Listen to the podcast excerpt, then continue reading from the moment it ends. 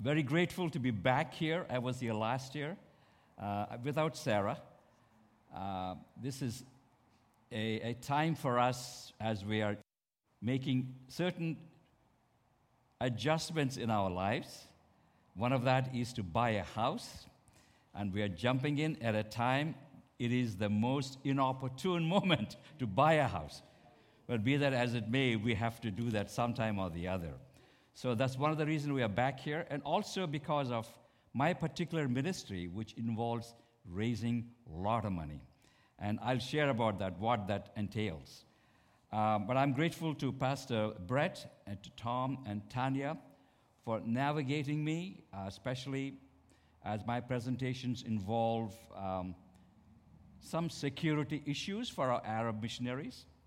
So we, I made them run through lots of changes uh, on Thursday because of that, but I think we got it okay. So I'm grateful to Tanya and. um, I want to thank you, dear friends, for your faithful support of our ministries in the Middle East.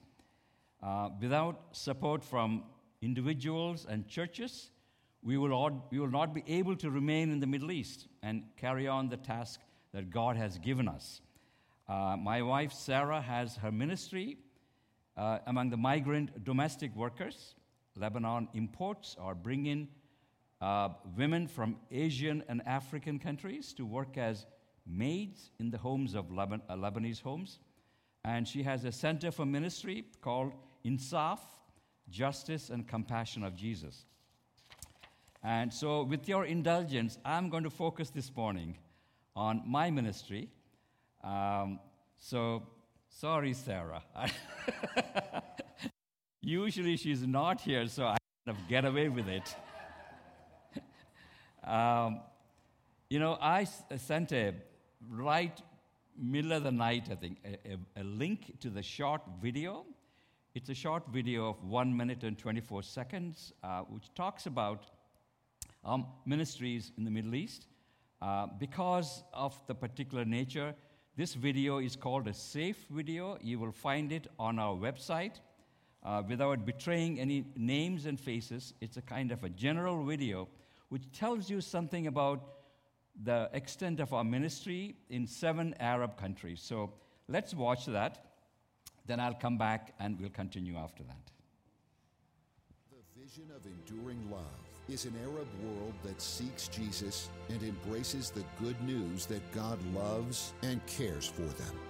Our mission is to introduce Jesus to the people of the Middle East and North Africa, to make known his saving love, to disciple and establish communities that will be rooted and sustained.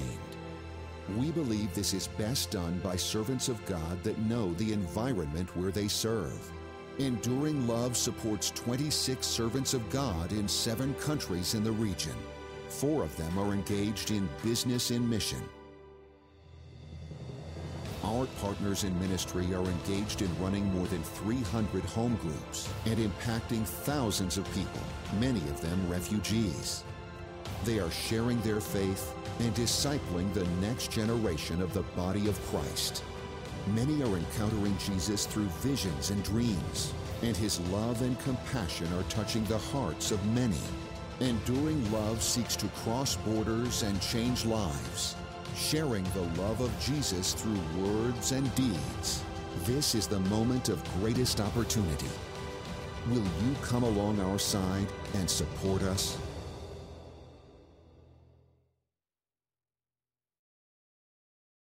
Too many moving parts today, so bear with us. Um, this is the, um, as you can see there, enduring love is a, is a phrase that we put together based on Paul's uh, tremendous exhortation in 1 Corinthians chapter 13 on love. And we put together, and out of that comes this whole love that is enduring, that persists, that doesn't count wrongs, that goes the second mile. And we think this is the appropriate way of dealing and addressing the concerns of the Arab Muslims. How do we share the love of Jesus Christ in a way that is affirming and not in a way exclusive? So we named our organization as Enduring Love. And uh, part of our ministry is crossing borders, changing lives. And that's what gospel is all about. That's precisely what Jesus had exhorted his disciples. Take the gospel to the utmost parts of the world, crossing borders, transforming lives, crossing countries, crossing cultures. That's precisely what we are trying to do. That's precisely what we are also trying to do in our churches. We have our own culture here, but how do we get out of our cultural kind of environment and reach across even within the environs of uh, Salem or even beyond that?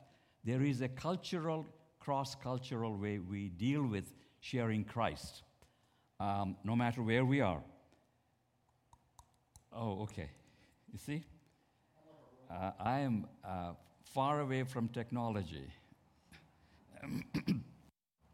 so this is our mission is, is to seek uh, reach the arab world and to seek jesus and to embrace the good news that god loves and cares for them our mission is to show jesus to people of north africa and middle east to make known his saving love to disciple to establish communities that will be rooted and sustained we believe that it is best done by those who know the language culture and the environment in which they are making an impact. This is gospel by the Arabs, for the Arabs, through the Arabs. The nature is not that we don't need expatriate missionaries, but we do need them. Very much so.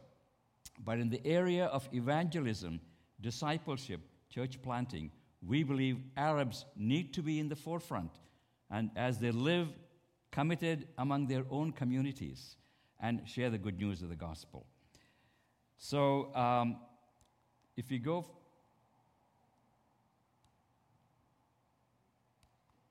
okay, this is too small a map, but if you can strain your eyes, you will see the entire map of Middle East stretch across the globe, as it were. If you were to spread the globe, this is what you would see.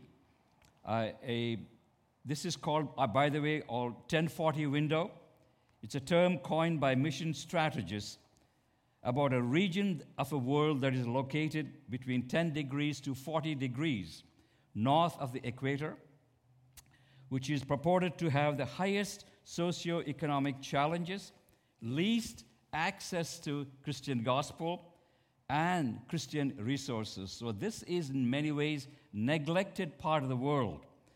And um, MENA region, Middle East and North Africa, the acronym is MENA. MENA region consists of 22 countries and a po- combined population of almost 300 million people.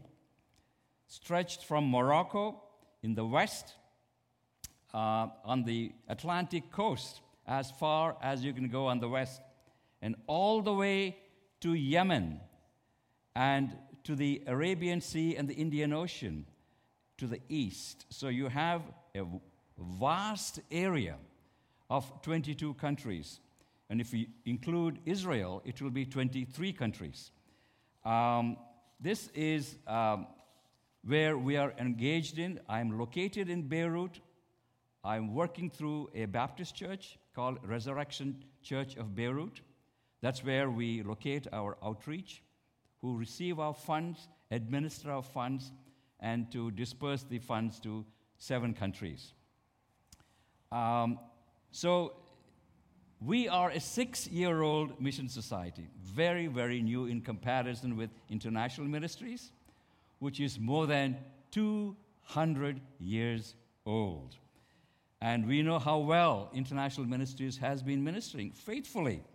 Uh, gospel has been planted in every continent of the world through the missionaries and the servants of God of international ministries.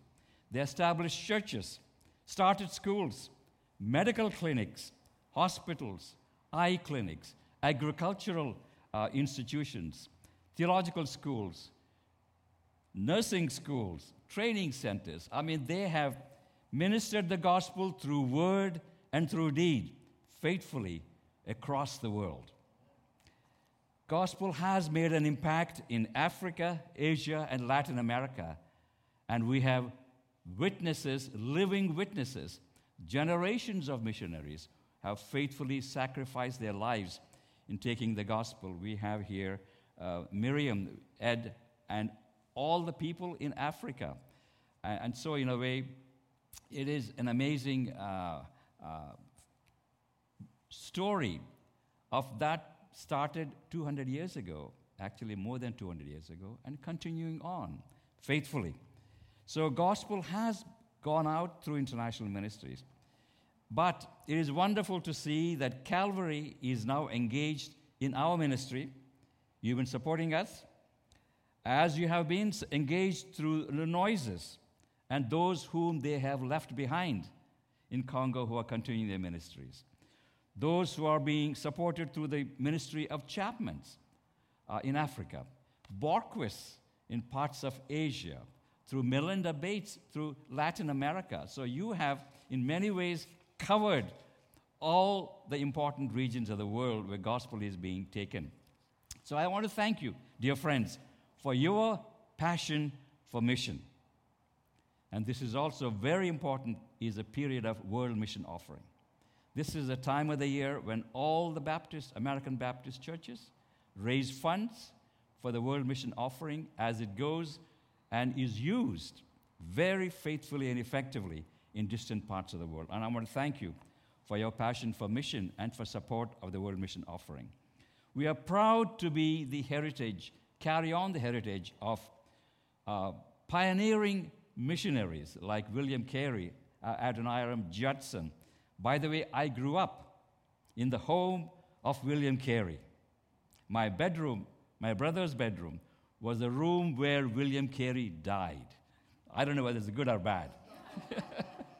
If you don't know who is William Carey, he's called the father of modern missionary movement. He is Englishman. And he took the gospel. He was the first Baptist who took the gospel. And as a result of that, Judson from North America went to be mentored by William Carey. And William Carey said, Look, guy, you go to Burma. I'm here in India. You go to Burma, take the gospel. And from there, it spread to literally all parts of the world. So I'm proud to say Calvary Baptist is a pioneering movement of supporting our ministry in Middle East and North Africa. So we are now in the vanguard of a new movement of taking the gospel to a part of the world that we have neglected. We have neglected for too long. Sarah and I are the first American Baptist missionaries are appointed to Middle East and North Africa. So we thank you for this great sacrifice that you are making through our ministries. So, that uh, is the map of the countries in which, seven countries, we are. Um, there are some challenges we, we have in this part of the world. I already talked about the numbers 22 countries, 300 million people. By 2015, there will be 550 million people in Middle East and North Africa. Remember the number. I had said this last time when I was here that in a small country of Israel, with a population of six to seven million Jews, there are 2,000 Western full time missionaries in Israel. And you compare that with the Middle East and North Africa, with 22 countries 300 million people. And I tried to quiz people, say, can you guess how many missionaries there are in this vast 300 million people of Arab Muslims and 22 countries? Can you venture to guess?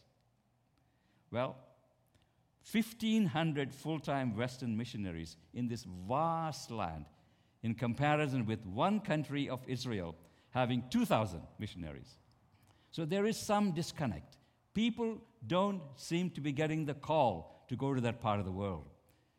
That's one reason why we believe in the area of discipleship, evangelism, church planting, Arab believers must be in the forefront. That is really my desire as I take the gospel, that we don't neglect the region. We don't neglect the region. And this is what Christ to take to distant parts of the world. So this is where we are And another piece of nugget there is that there are as many Muslims in North America as there are Jews in North America. And yet, we don't think of the Muslims, in, even in, in the US, as somebody with whom we ought to engage ourselves, build relationships, build bridges, share the good news of the gospel with them. Middle East is a region that is caught up in crisis, and that's the you see on the right side is a huge explosion on the um, uh, in the Beirut port. It, exactly on the 4th of August last year, the explosion took place. We just concluded one year um, anniversary of that. 200 people were killed, 300 homes destroyed, several people injured. It's a, it's a, a tremendous uh, challenge of political crisis, economic crisis, um, opposition of persecution of Christians. And this is a region going through tremendous uh, events that are all coinciding at the same time, they're coming. The currency lost its value by about 85%. There is a COVID pandemic. There is political crisis, and Lebanon is endemic with that kind of a disease, a political uh, crisis that we have. And yet, through it all, there is joy. And as Tom talked about, this is a moment of opportunity. That whenever we feel the world is spinning out of control, take courage that was the period Jesus came into the world when it was seemed to be spinning out of control. And he gave us a message of hope. That is the good news. Gospel means the good news. The good news is that even in the midst of crisis, the story of Jesus Christ is inexorably moving forward. Let me share with you Saul's story of a farmer in the region of Hama in the northern Syria. Hama is essentially a Sunni region ruled by a minority Shia. Hafiz or Bashar al Assad is a Shiite. A 15% of the people ruling over 85% who are non Shiite through brutal force. And that's what's happening in Syria. So, Hama region is, is perpetually regarded as opposition to the President uh, Assad. Therefore, they are always suspected of being part of ISIS groups who rise up and start violence. So they periodically bomb them. So one day, this is a story, true story, a farmer from Hama region had a dream. And in the dream, he saw children playing in the fields.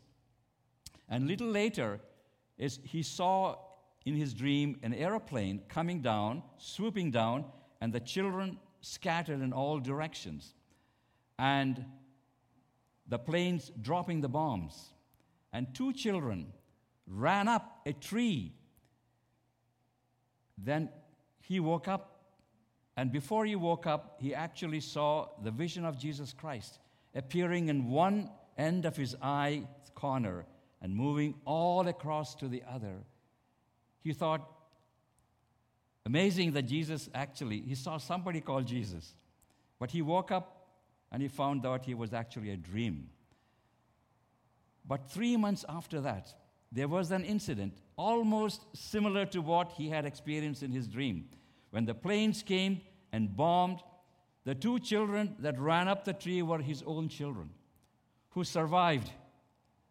He picked up his children, all the belongings that were left in his house that was bombed, and he came to Lebanon as a refugee, asking people, Who is Jesus? Jesus saved my children. Tell me about Jesus.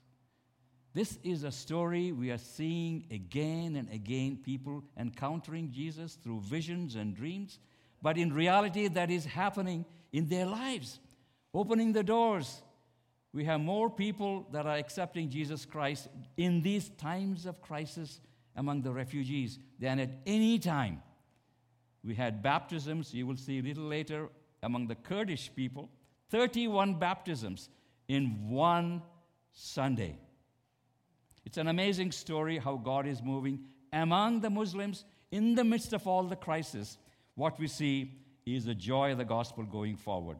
So we have 26 missionaries in seven countries. You already saw that in the video.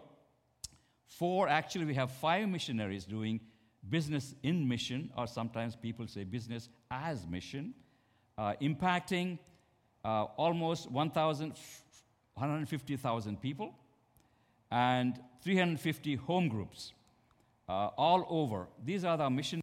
We are involved in many countries. Maher and Abir in Egypt.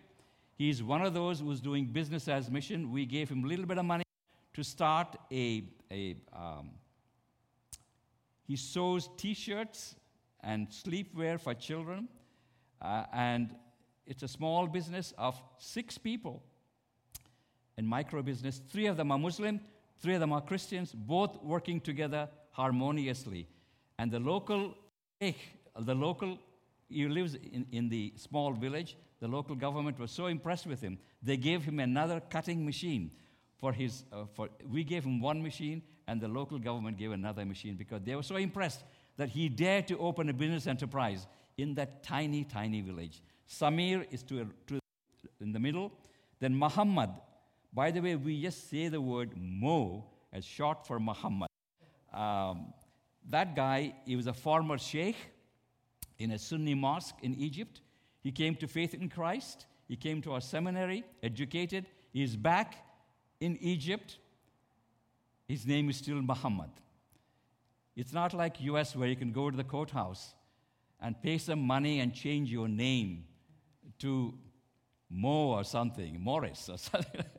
you can't do that.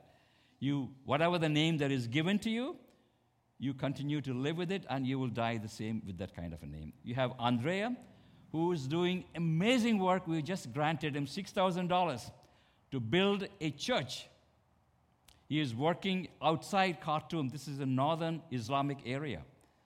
And Al Mardi in the middle has a business of working with construction material. And that's his business enterprise. Very small village economy construction. Don't think of it as Lowe's or something like that. it's a very, very low key. And you have Philemon and Julia. Philemon is, by the way, every one of them, excepting Al Mardi, are my students. In our seminary, this is what discipleship is. When you disciple, when you train, I'm sure same thing that Miriam and Ed are talking about. They disciple, they put in place individuals who will carry on. Discipleship is what you impart to others, they in turn discipling others. They in turn discipling others. We, that's how we move the gospel through individual discipleship. And this is the story. I won't be talking about it, but uh, last time I was here, I shared with you Darfur.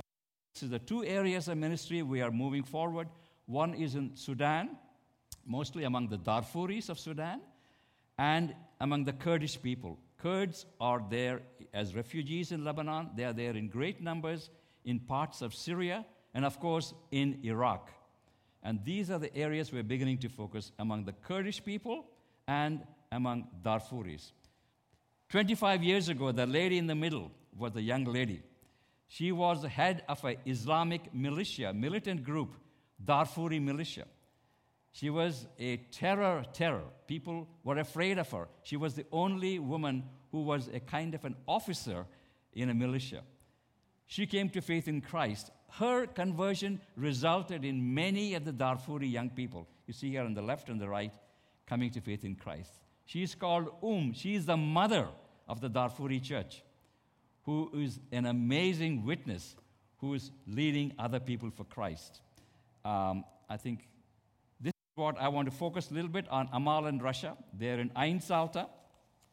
Ain Zalta is a, um, a region that is in the mountains of Lebanon, where the Druze, a peculiar form of religion called the Druze, uh, part of Islam, though Muslims say they're not Muslims because they believe in reincarnation, which is very much a Hindu understanding. So we're not sure where the cross fertilization took place, how they came to believe, Muslims who came to believe in reincarnation. Uh, but this is where Amal and Rasha are ministering among the Druze. And how do we help them? How do we take the gospel to these distant lands? Rasha is the wife of Amal. She has a ministry among the women. It's called I Am a Woman, translated into English. That's the name of our uh, ministry, I'm a Woman, and where she teaches women a lot of craft. They, they knit, they cook, they make chocolates, and they sell. They do all kinds of stuff. One, in the middle of the pandemic, she organized a conference in a hotel in the mountains of Lebanon. And you see here uh, groups of people. Uh, they are from many backgrounds. Uh, they could be Druze, they, they, some of them are Sunni, Shia, a few maybe even Kurdish women. Um, part of that amazing story of a conference for women is the baptism of a Druze woman who was 83 year old woman. And you see her entering water. Amal is the guy on the right side, pastor baptizing. The one on the left side we think is Yasser. I will tell about his story, Yasser, a little later. And you see this old woman entering the waters. This is a swimming pool in the, in the hotel where they're having the conference. And she enters the water with her head cover.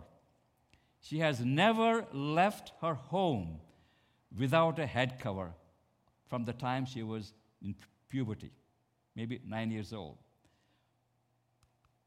And before the baptism, they take off her headgear, hijab, and she was baptized.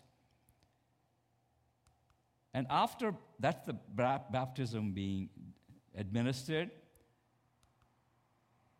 what happened was immediately after the baptism, she never again put her headgear. That means for the first time, she began walking out of her home without any headgear. I mean, that is an, um, it's, an, it's a huge cultural statement for Muslims, those in the Middle East, to go out. Uh, they feel they're naked, actually, when they don't, their head is not covered. It's not a big deal. We're not asking them to take off your head cover because you're a follower of Jesus Christ. No. In fact, we have many Muslims, rather followers of Jesus, who still wear hijab. That is, we don't want to major in minors. We want them to have a heart to love Jesus, to follow him, and to make others show Jesus in their life. And that's really most important, not in these cultural aspects. But this is a statement she chose to make as an 83 year old woman that my loyalty to Jesus Christ is greater than any cultural affinity that I may have with my former religion. So I want to briefly read a passage at this time.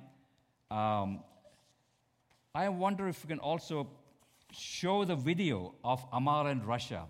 I didn't give you enough warning. Was it possible to show? Yes.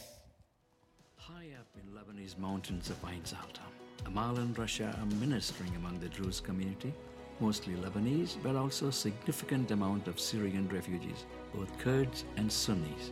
It is amazing to see how, even in the midst of challenges, church has grown to 45 adults and 50 children. They have a ministry working with the Syrian children.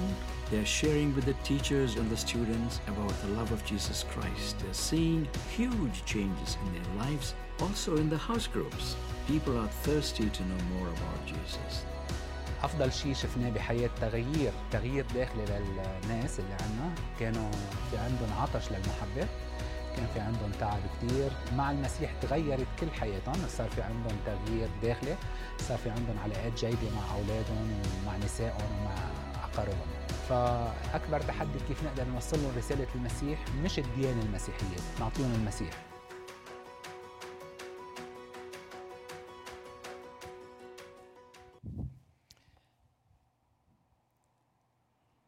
Okay. We, I think, right. Great. This is Yasser, who's co-worker with um, Amal in Rasha. Uh, this is an amazing story. I don't know how much time I have. Yasser was from Raqqa, Raqqa region of Syria. Raqqa is known as the hotbed of Islamic fundamentalism, hotbed of ISIS. all his family members belonged to very fundamentalist Islamic movements. He also dabbled, being part of the ISIS in Raqqa. He fell foul of ISIS, and ISIS picked on his family and started persecuting them. So he came as a refugee to Lebanon. And you see him here sitting, uh, helping uh, Amal in his ministry, uh, working in the, in, in the Druze mountains there. Part of his ministry is to take children, and you will see him, I think, I don't have, I think, there is a slide of him driving children. That's it. Here is Amal and his wife in the front, and the whole bunch of children. Part of his work in the church is to take children, bring them from home to church and Sunday school and programs like that. And here he is sharing um, Bible stories with, with new believers. Bear in mind that he himself is a relatively new believer, and yet he's already sharing, discipling. Part of a discipling process is whatever you know, you share faithfully with others, and others will continue that interpretation of the gospel. And a lot of children you see, and this is the amazing story. There are more children in his church than adults. Same thing when I went to Baghdad in Iraq. There were 80 children in the church. Awana ministry there. Amazing ministry among the young people there, in, even in Iraq. And you see these children full of enthusiasm to learn more about Jesus. Planting the gospel in the tender heart of children is the greatest opportunity we have. They grow up in the knowledge and the love of Jesus Christ. In time, they will become followers of Jesus Christ. Maybe not all of them, but significant number of them will remember the stories and follow Jesus. Uh, one of the projects he just sent me is how do I feed in this crisis time my family? I want them to have some protein. He wants to have two cows to buy two cows so that milk he can give to his congregation members. But he also wants to start a small cattle, beef cattle raising. He wants to have 11 or 12 beef cattle that he will raise and he will sell the meat, meat and that's how he will uh, start a business enterprise. That's the kind of a small business enterprise he believes in. This is the ministry of Nabo, uh, Zainab. This is the Kurdish couple. Uh, again, once again, uh, they are part of our seminary students. Uh, it's a, it's a new focus we are engaged in in the crime, time of crisis, and I talked about how in the midst of all these crises, Nabo and Zainab have faithfully ministered and they baptized 31 new people to Christ during the time of crisis. Here is some of the conversion stories of baptism that Nabo and Zainab are involved in. Um, just want to re- read a short passage uh, from John's Gospel, John 17, 6 to 12. It says, this is the prayer of Jesus Christ. Just before he was taken up, this is the prayer that he does with his disciples. This is he prays, he says, I have revealed you to those you have given me out of the world. You were, they were yours. You gave them to me, and they have obeyed your word. Now they know that everything you have given me comes from you. I gave them the words that you gave me, and they accepted them. They knew and certainty that I came from you, and they believed that you sent me. I pray for them. I'm not praying for the world, but for those you have given me, and they are yours. Jesus is talking about how God has entrusted him with the disciples, and his responsibility is how they in turn disciple others and kept safe. And verse 18, he says, as you sent me into the world, I have sent them into the world. Keep them safe, protect them. You be their shepherd. And this is really happening in that part of the world. In the midst of all the good news of the progress of the gospel, there is also persecution. Persecution is part of the givenness of the Christianity. Not just, we know that Jesus himself was persecuted. The very first disciple of, of early church was Stephen. Stephen came from Jewish background. He was persecuted and killed. After that, many, many Jewish converts in Jerusalem church were also driven and killed. So, martyrdom comes with Christianity in some part of the world more than other parts of the world. In fact, Pew uh, Research recently came up with numbers along with open doors.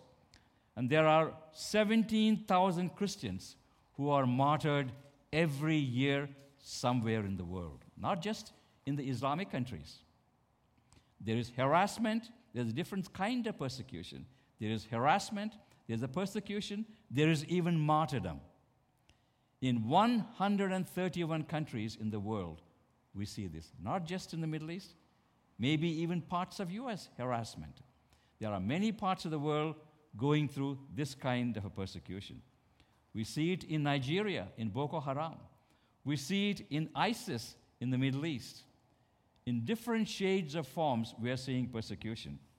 But Jesus says, They are my disciples. I pray for them. And He's telling us, Please pray for them. Please uphold them in your prayers, those who are taking the gospel in the name of Jesus Christ and making disciples. So I want you to just briefly that we close with prayer. I plead with you, Father, that across the world, as disciples are being made, we ask you, Father, to keep them safe, that you would protect, sanctify all the servants of God all across the world, that they may continue to share the good news of Jesus with clarity, with conviction, with love, that you are the way, the truth, and the life. In Christ's name I pray. Amen.